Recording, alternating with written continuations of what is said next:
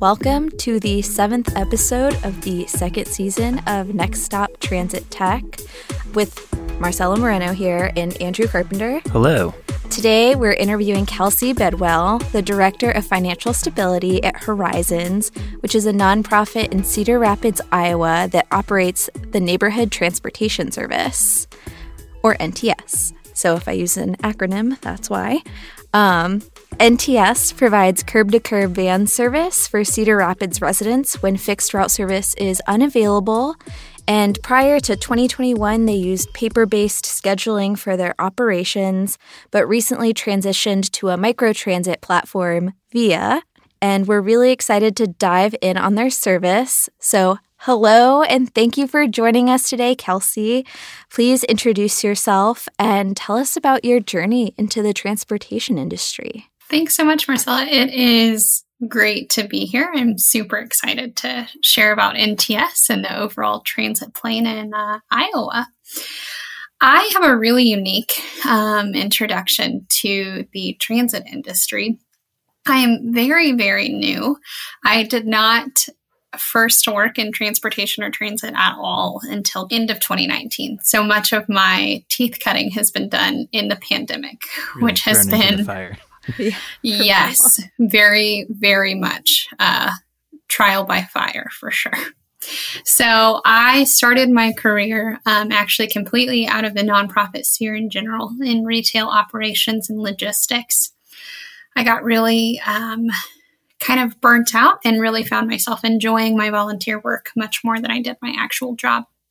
So I was fortunate to find a position with Horizons. Um, in the beginning, my focus of my position was financial stability programs related to financial capability, housing stability, and then it just made sense from a programmatic standpoint to take those services to the community along with the transportation and blend those together. So we made that decision in 2019, and that's when I first stepped foot into transportation. And since then, I have experienced the entirety of the pandemic and just really learned a lot in a very short amount of time.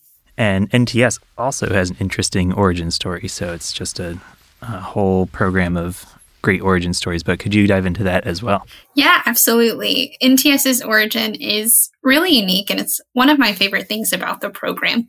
Our entire existence has been to fill a community gap, um, a gap in service, and ensure that transportation is not a barrier. That's our, our mission statement.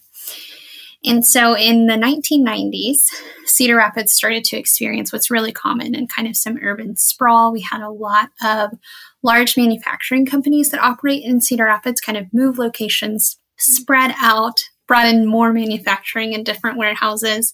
And as these were being built, it was further and further and further from the city center.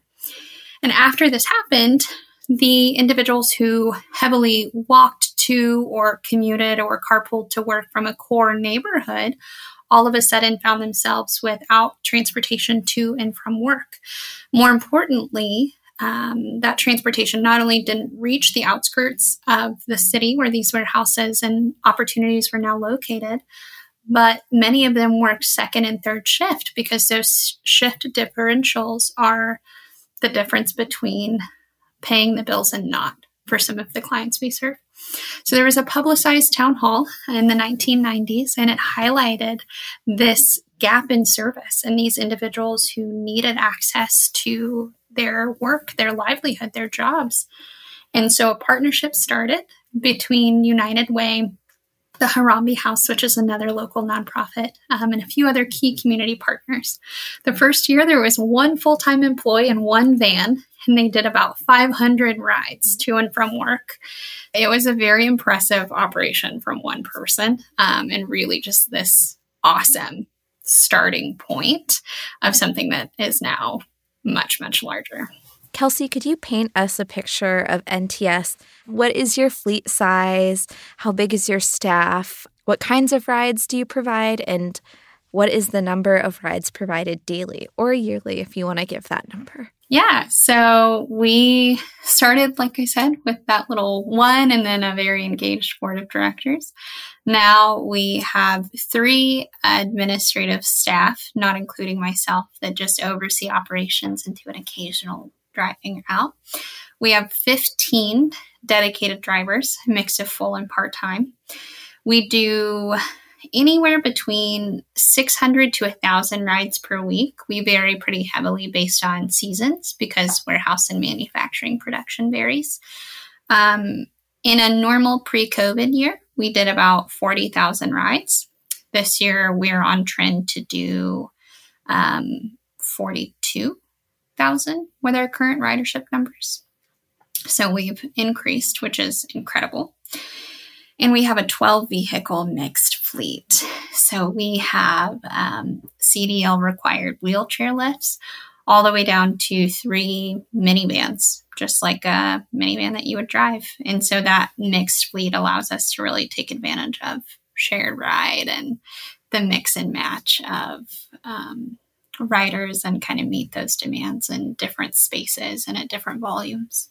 With your joining of the transit industry, like when it happened, I feel like you have such a different perspective, especially on ridership and the people that you're serving just from the time you started, and also the people that NTS has aimed to serve, like second and third shift workers, um, because so many fixed route services are primarily focused on commuter service.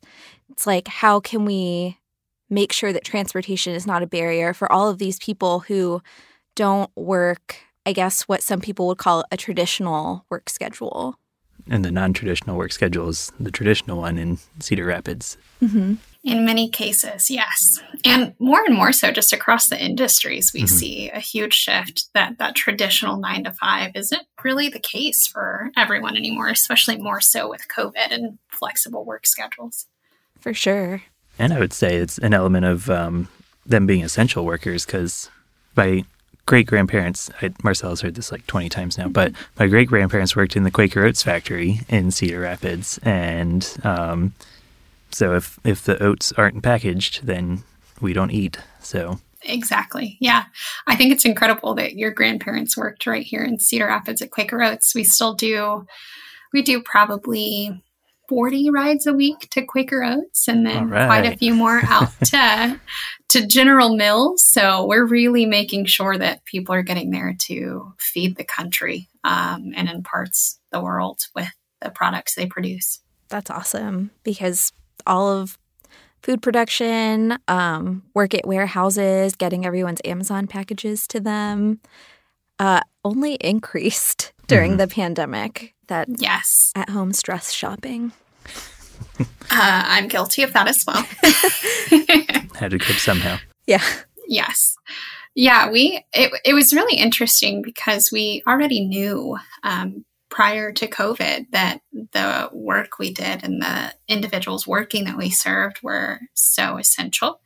Um, that was reiterated during COVID. And more importantly, when many individuals saw just an absolute decrease and, and kind of bottom drop out of the ridership they had, we definitely saw a decrease in the beginning of 2020, but in the 2021 and into 2022, we've seen a pretty significant growth and increase in ridership, which has been really interesting, but I think goes to show that this model is is kind of supporting the future and supporting like the growth and the way the workforce is moving. Agreed. Um, and so with that, with all the growth, um, you all traditionally scheduled your trips manually, and uh, so you've since changed over to the micro transit model. So, could you tell us more about that process? Yeah, absolutely. I have never been someone to um, go into the shallow end and kind of work my way to the deep end. I tend to just like dive right in with anything I do. And that was the same with transportation. When um, the CEO of Horizons, Mike, who had led NTS for 20 plus years, came to me and asked me to run transit. The first thing I said is, okay, um, I'll do it. I need you to support me and help me learn. And also, we are getting an app. That's just, I knew from the beginning that I really needed that app and that platform um, because I didn't have the knowledge of transport to make something softer work. Um, and I also just saw how many barriers we were creating to clients with that model, even before the pandemic, as far as the requirements to book a ride, to schedule a ride, um, to access that ride. It just was pretty clunky. And then I'm imagining with uh, some other work that we've done has involved third shift workers and folks who end up doing overtime. And so if people had to schedule ahead of time and then their shift went over, did that affect their ability to then have a trip with in the pre app days? Absolutely. In the pre app days, individuals had to book 24 hours in advance, and our office is only open Monday through Friday. So if they needed a ride Sunday night, they really had to book like 48 hours in advance. And then if they were presented the opportunity to do overtime, they then had to make a decision do I have a ride secured or do I make more money? And, and that was a dichotomy they were faced with, and one that just kind of didn't settle well with me, didn't fit with the mission we wanted. Um, but when it first started, that was kind of the only option. And so being able to allow that flexibility um, was huge because individuals can make changes right away. And it's not a decision of do I earn extra income or do I have a ride? They can now do both. So what does the what does the new process look like to get a ride and how do people get around using your service? Yeah, absolutely. To give some context, um, I'll cover a couple more details actually of the old way. So, one of the things that used to happen is individuals would have to pay using a check or a money order, and they would be able to pay with card or cash only if they came into our office. So our office is centrally located. It's kind of near downtown Cedar Rapids. But again, we're open a traditional schedule Monday through Friday. These people are working second and third shift and they don't have access to reliable transportation on their own, which is why they're using NTS. So one of the things we were doing is requiring them to come in to purchase their tickets or sign up. So before they could access transportation, they had to find their own transportation to get in to access that. So it was just really a big barrier in something that prevented people from accessing the service efficiently. And so now individuals can use a free app that's on the Google or um, Apple App Store. They can use a web portal, or if they don't have access to the web at all, they can still call and book rides that way. And what it does is it allows individuals to use their credit or debit card if they choose. If they're unbanked, it still allows them to use a ticket based system, but it's easier to access and purchase those tickets. And they're able to, utilizing the app or the web portal or calling, just put in the rides they need, choose where they're going, what time they're going, and then just be able to keep track of that. It also, in the past, we gave them a, an hour window. And we said, hey, your ride's supposed to be at 6 a.m. Be ready at 5 a.m. and be watching out the window. So we're taking away people's sleep. Mm-hmm. And now with the app, they get a text message and they know, hey, your bus is five minutes away, get outside. So that just works out really well and allows people a lot of flexibility and autonomy and kind of gives them that time back in their day, which is invaluable. Especially with shift work, that is tiring. So I have a question about kind of like when you were saying you first started and the director was like, Hey, Kelsey, I need you to take transit. And you had that idea to go to an app to like kind of remove this barrier to create more flexibility for folks. Um, how did you determine what requirements you needed for an app? Like, you had the idea that this is something that would make this process a lot easier. And I guess, how did you shop around for the different vendors? I took um, very much sort of a I started with where we were at and the biggest issues I saw. And I kind of backed into that to kind of come up with a list of here are the non negotiables I have that I need for a new provider. So, one was an integrated payment system. That was super important to me to allow individuals to um, cover and pay for their rides without having to purchase tickets or spend money on money orders, um, purchase checks if they didn't have them, just didn't want to create that barrier. So, integrated payment system was huge. The mobile app was really important to me because I utilize some rideshare services when I travel or even locally. And I know the convenience and opportunity I'm I'm afforded by using an app for those. And our riders deserved that same opportunity. Also, I understand the limitations. 80% of the people we serve are below 80% AMI. So, not everyone has access to a smartphone or a computer. Um, and so, I really also had this requirement that it would have web based, app based, and phone based because we really needed to make sure that this was accessible in whatever way an individual needed to book it. Those were my non negotiables. And so, after I determined those, I did um, a lot of research. I called different agencies that used microtransit platforms. I did a lot of just kind of Googling and diving in and reaching out directly um, to the sales individuals with these different platforms.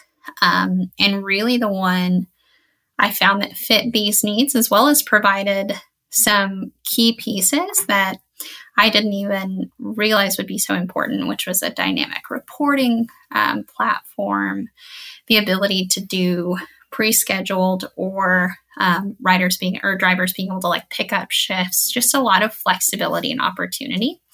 Um, and so those are the the things I looked for and, and what I found in the VIA platform. I have a quick question. Are people now able to call outside of traditional office hours? They can't call outside of traditional office hours, but they can leave messages outside of traditional office hours, and we're able to adjust those. And mm. they can text, Ooh. and the drivers um, can get the text messages, or they can they can kind of call through the app, but not every phone works with that. So, kind of yes and no is a very like muddy answer to that. Gotcha.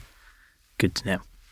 When someone requests a trip, uh, does the dispatcher assign them to a vehicle based on their needs, or does the whole platform do it in the background? The whole platform does it in the background. So the platform will bulk together um, if people are all leaving General Mills because the shift out there ends at 10 p.m. Um, many times it might put all seven people leaving or 10 people leaving on a same vehicle. Um, but sometimes we serve all of Marion, Cedar Rapids, and Hiawatha. So when in the past we said, okay, all 10 General Mills riders go on one vehicle because naturally that seems like the best idea. But what we actually found with the system is it's a lot more efficient to split those into two groups. So people who go to the side of town closest to Marion and to Marion, and the people who go to the side of town closest to um, Hiawatha and the other parts of Cedar Rapids, we split them up. And that keeps their ride times down and kind of increases that efficiency. But that was a pretty big change, but something that we would have never done. This system does do, though. So the dispatch is relatively minimal for what we have to do aside from a couple of bulking and moving some things around just based on specific needs. And that's the same with wheelchair accessible vehicles. Um, getting a wheelchair accessible vehicle is as simple as clicking a wheelchair accessible a WAV button, and then it places them on the appropriate vehicle. Were there any unintended benefits? You actually alluded to that as some uh, items that you didn't even know would end up being super important. Um, so, were there any other unintended benefits and also some drawbacks that you didn't see coming? Yeah, absolutely. One of the biggest drawbacks um, has actually been the rapid increase in demand for the service at the same time that the supply of drivers has decreased. Yep. And so that has been kind of a trend across the entire transportation agency or uh, industry. It's been particularly interesting with us because we are increasing our ridership numbers just month over month. And so trying to keep up with that has been definitely a, a bit of a drawback. A good one. I prefer to be on this side of it than the other um, but something that I would have never predicted, having a difficult time bringing in drivers when we first saw the increase in supply. And then for the unintended benefits, one thing that I wasn't really aware of or prepared for was how impactful the communication platform of the app would be. So in Iowa, we have winter weather sometimes, unfortunately. We have a lot of winter weather, like four months out of the year. Mm-hmm. And we're usually pretty good about operating in the winter because we are winter people. We know how to drive in the winter and bundle up and all of those fun things that come with cold weather. But occasionally we can't be safely out there if the the visibility is too low, if the snow is coming down too high, if there's blizzard conditions, we have to cancel service. In the past, there was always a large concern and inevitably it happened that someone was nearly stranded at work or had no idea that their ride was going to be canceled and and we were manually calling hundreds of riders whenever a weather event would happen and the app has allowed us to push a button and send out a push notification to everyone and say, hey, service is canceled because of the storm. And so we had to do that twice this year. And it was incredible because it took this like panic crisis scenario of making sure and, and wanting to ensure all of our riders are safe and not stranded and just made it very communicative and easy. And then we were able to put in contact info. So if anyone was stuck, they could call us and we were able to work around and get them safe. So that's been a huge benefit Along with that, we got a fair amount of data from our, our old rider platform. So we would input it and then kind of manually manipulate it. But the dynamic reporting platform of having like a key performance indicators board, being able to pull up data right away has been incredible because I feel like I'm so much more successful in leading the program by being able to proactively react to things to improve or increase the driver experience and the rider experience as well. So that's been a really, really helpful tool. And I could not have told you that I would be in that platform every single day when I first got it, but I am. Those are all really good unintended benefits, especially around the driver shortage and just like inclement weather in general.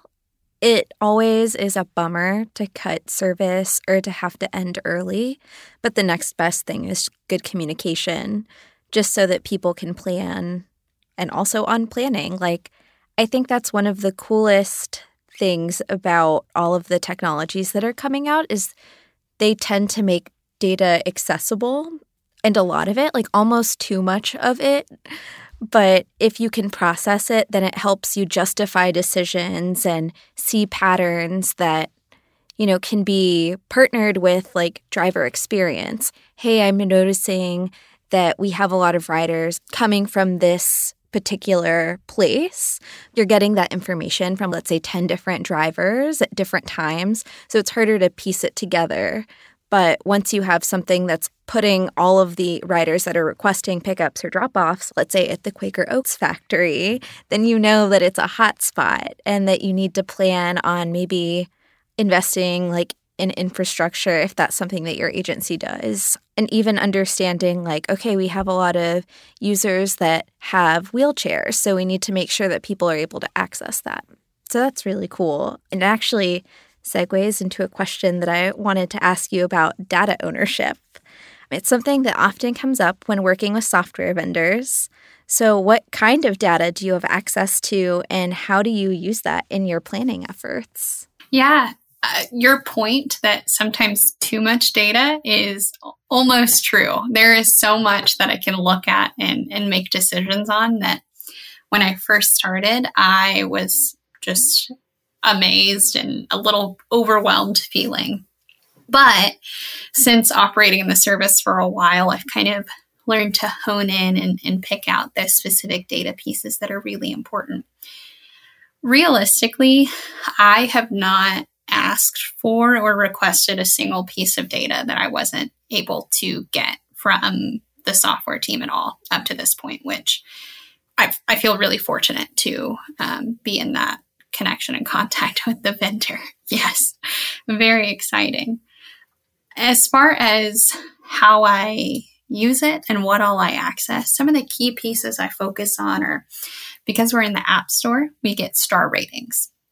So I'm able to get immediate feedback um, on what individuals are feeling about the rides.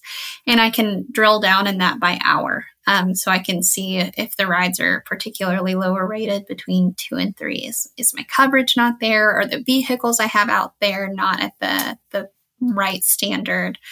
Really driving into that.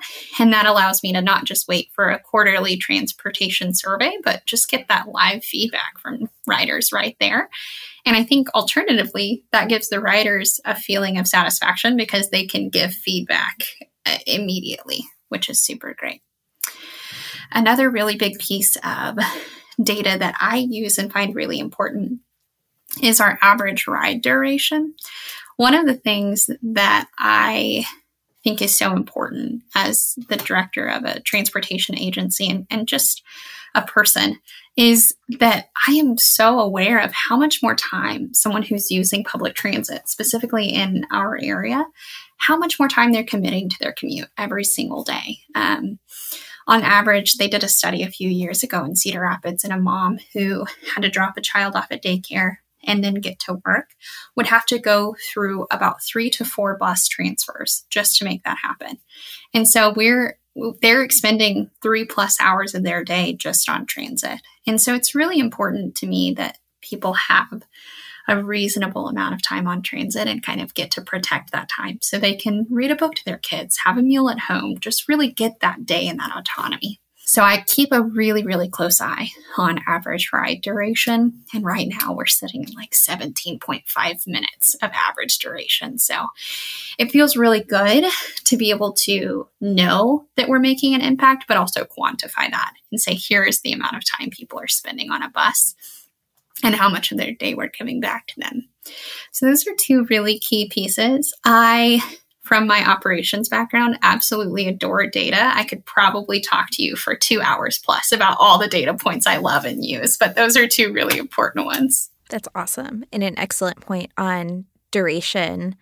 Um, earlier, when we were talking about like second and third shift workers, like there's the pattern of like women with children taking smaller trips because they're stopping at a daycare, they're picking up groceries. And having that flexibility is so important for transportation equity to make sure that people without a car can still have the same quality of life using public transportation. Yes, I agree wholeheartedly. And so, similar to that, and the whole perspective of equity is you've managed to keep fares pretty low for your passengers, but uh, how have you managed to do that while acquiring what's probably not the cheapest way of going about providing the rides, at least on the software side. Yeah, absolutely. We were really fortunate to access some funding that came from the CARES Act at the state level. Um, we are specifically kind of tailored to that work transportation. So that puts us in a unique opportunity because we can access workforce development funds in certain aspects.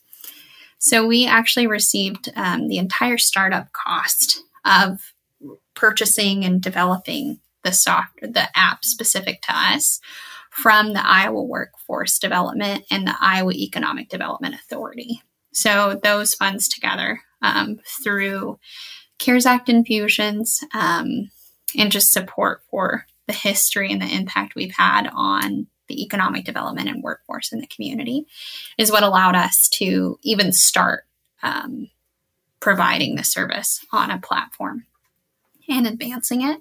And by covering that cost, we were able to keep our operational costs relatively low and about the same as they were beforehand.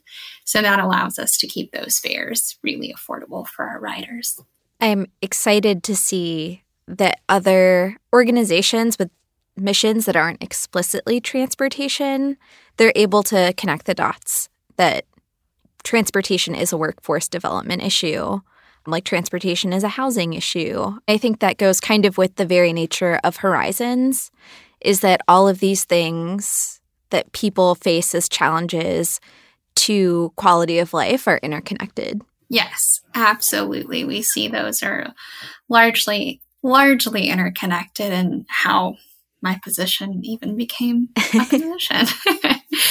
um, but yes, it's been it's been really great to have that support, and one of the ways we were able to make that case to the economic development and workforce development is we started asking in our surveys um, the income of individuals when they first started writing NTS, and then still keeping it anonymous with that same group.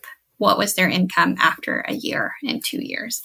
And overall, throughout time, we have consistently seen between 75 and 85% of our riders show an increase in income after utilizing NTS just sheerly having affordable, accessible, reliable transportation is increasing the amount of money that individuals are bringing home.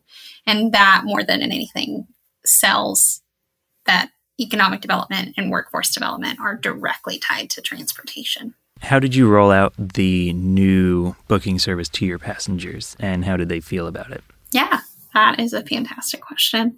About three months out um, from starting with the passengers, we kind of rolled it out to staff let everyone know about it, start getting them comfortable with the idea. And then starting at 60 days before lunch, we kind of started having conversations one on one with the writers, um, really just kind of introducing this idea, did a press release on the infusion and, and the, the gift and uh, award from the economic development. And then 30 days before, we did a lot of just hands on. We had individuals that we talked to every day. So everyone we were talking to was like, okay, on this date, there's an app. It's available in the App Store already. Go download it, give it a try. We put QR codes on all of our buses. We, uh, everyone who walked into our building and, and even said the word NTS, we were like, here's the QR code, download the app, give it a try. um, just really kind of encouraging that comfort from the beginning. And then after we started the service, we did a one week overlap of the old way of scheduling and, and the new app. And that really allowed people to not fall through the cracks in that transition. And after that, it was really just kind of fortunate that they transitioned. So since they were calling or coming in to book in the past, we were able to make sure they were booked. But then, okay, let's, while we're on the phone, download the app. Let's walk through what that looks like. And so there was a lot of hands on support with that. But we've been really fortunate about 75% of our ridership is using the web or the mobile app. Um, so they all jumped on and transitioned to it very quickly. And many of our riders have shared that they really enjoy it. Um, and it has made the workload of the increased demand much more manageable for our client services department. I bet. Um, I was I was thinking. Uh, I don't know how this came up yesterday, but you know how there's like the rodeo for bus drivers. There should also be a rodeo for dispatchers. Oh my gosh, yes. I agree. Our dispatcher is incredible. That would be a good. It would be a great show. Did anyone express skepticism about the app before you rolled it out?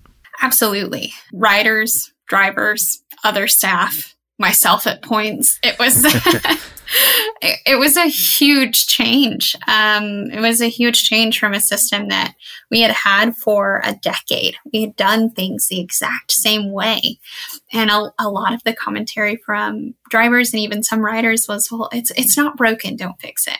And while it wasn't inherently broken, it still functioned. Once we were able to kind of reframe the conversation and put the focus on the improvements and the opportunities, that's where we really saw kind of the shift and the buy-in.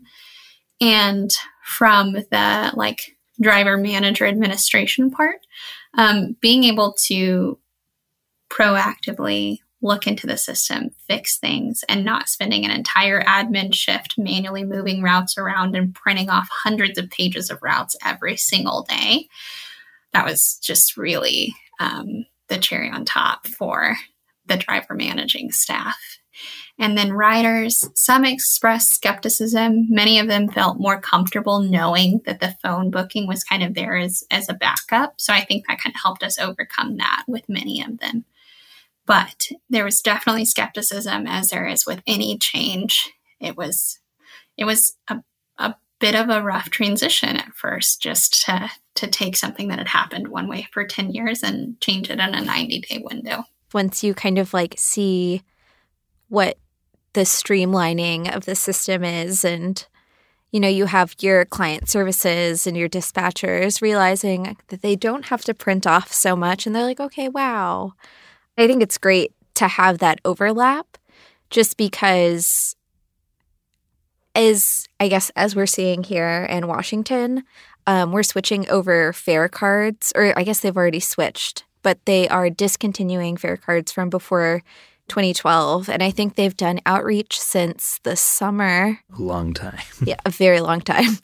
The older cards are no longer in service as of like yesterday. Of course, there's some people who are like, I'm still surprised, but being prepared makes that transition a lot smoother. It does. Absolutely. Having that kind of pre discussion and, and prep. And the other thing is specific to the fare card example you just mentioned, we still accept the paper tickets that people purchased in the past and they can still purchase them. So that was something too that clients were able to feel really easy about is I can still use these, but now I can also use a debit or credit card. Wow, that's a step up. It was more of just an addition. And so I think if we had gotten rid of our ticketing system or, or done our fares differently, it would have been a much, much harder transition. I think another key behind that is how, at, at least with the fare card example, to go with that, um, or in your example, you kept the paper ticket, so there's still that backup. Or the fare cards is uh, if the if you still have an old one that's deactivated, you can still transfer your balance. Mm-hmm. And so um, basically, you just can't get through the fare gates, and then you'll just have to go go fix it right there. So it's not a huge loss uh, for most people. Yeah, having that communication, I guess, of like what are your alternatives. Mm-hmm yeah, I'm sure the lines to um, replace that fare card have been pretty significant recently, and we definitely experienced that at first. Uh, when we first launched, we had we normally have one person answering the phones every day, and there were five staff answering phones every day for oh, two oh, wow. weeks just to answer questions and kind of help that transition. Now we're back down to one. It's fine. it was definitely chaotic in the beginning. oh yeah, and then there's always hiccups. Yeah. Yes. Which I would say is both good to have that overlap week, but at the same time, that means you're running two systems. So you're like, uh, it's even harder to do that. That's awesome. You did mention Cedar Rapids, Hiawatha, and Marion.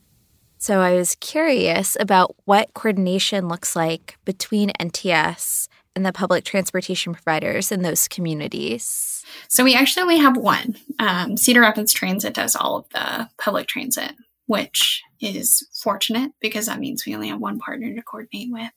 So, since we operate in the hours where public transit isn't running, we don't do a ton of interface. Um, we are fortunate that Cedar Rapids Transit and the cities of Marion and Hiawatha are supporters. So, they do give us um, an amount of funding each year to supplement the program and subsidize it so it remains affordable. Beyond that, a lot of our coordination and connection is um, just more based on an as needed basis. Um, a great example is in 2020, Cedar Rapids was hit by a natural disaster known as a derecho, which is an inland hurricane. So our city was pretty hard hit. We lost over 50% of our tree canopy. So there was 50% of the town's trees laying in our roads, which means that the large city buses couldn't run. They, they couldn't safely go really anywhere, and many bus stops and, and um, opportunities and shelters were obliterated. So NTS actually stepped up to be the only transportation provider in Cedar Rapids for a period of time, and we did away with our requirement for work only. We did away with any of that. This was, of course, pre the app, which would have made things a little easier, but we also didn't have cell phone service. So it's a give and take. And um, we just gave rides to whoever called and needed them as much as we could um, for the few weeks after that to get people to and from where they needed to go.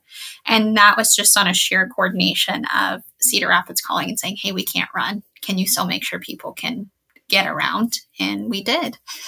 And so that's, I think, just a great example of the sort of relationship we have with them, which is just a very supportive, connected relationship, even though we don't directly feed into the system. That's awesome. Yeah. I'm glad that you all were able to fill that need. That's incredible. Yes, it it was a really great opportunity for us to be able to serve the community and fill a gap, which is the common theme. It's what we've done since we began and what we continue to do. Yeah. Uh, I have one last question. So, to close out, for for us is what is next for NTS's growth in Cedar Rapids. So we have a lot of growth opportunities available um, with being one of the few microtransit providers in all of Iowa. We are really well poised to be a part of and support and encourage growth in a lot of different areas. We don't have anything specific that's public and able to share, um, but we do have some coordination going on where there could potentially be um, full public microtransit available in our area, which would expand our service operation beyond just work rides um, to kind of overcome some of the barriers of traditional fixed route transit. So that's something very exciting that's upcoming and something that is only possible because we took the leap and increased our technology and made a big change. It's very exciting to be on that side of growth it's a little nerve wracking to know that we're potentially changing the transportation landscape of, of Cedar Rapids as a whole and kind of changing a market. It's a great place to be, though, and I'm excited to be able to share in the future uh, that specific project. We're looking forward to it, and we will retweet it when we see it happen. Yes. So, thank you so much for your time today and sharing all of this awesome stuff that you're working on. And we're excited to be able to share it with our audience. Yeah, thank you. Right. It's awesome to do an episode about microtransit, especially in this context, because we have a microtransit guidebook um, coming out in spring 2022. And part of the conversation or discussion in that guidebook is around the different use cases of microtransit. And I think that what NTS is doing is a really excellent example of, you know, when an area just can't support fixed route transit and there's still a need. So it's a possible solution. So I'm really excited that we got to chat with you and that we met you and get to tell this story through the podcast. Great. Thanks so much. It's a pleasure to share about NTS and to encourage others to see that microtransit is big and new and sometimes scary, but it works and it serves our clients well.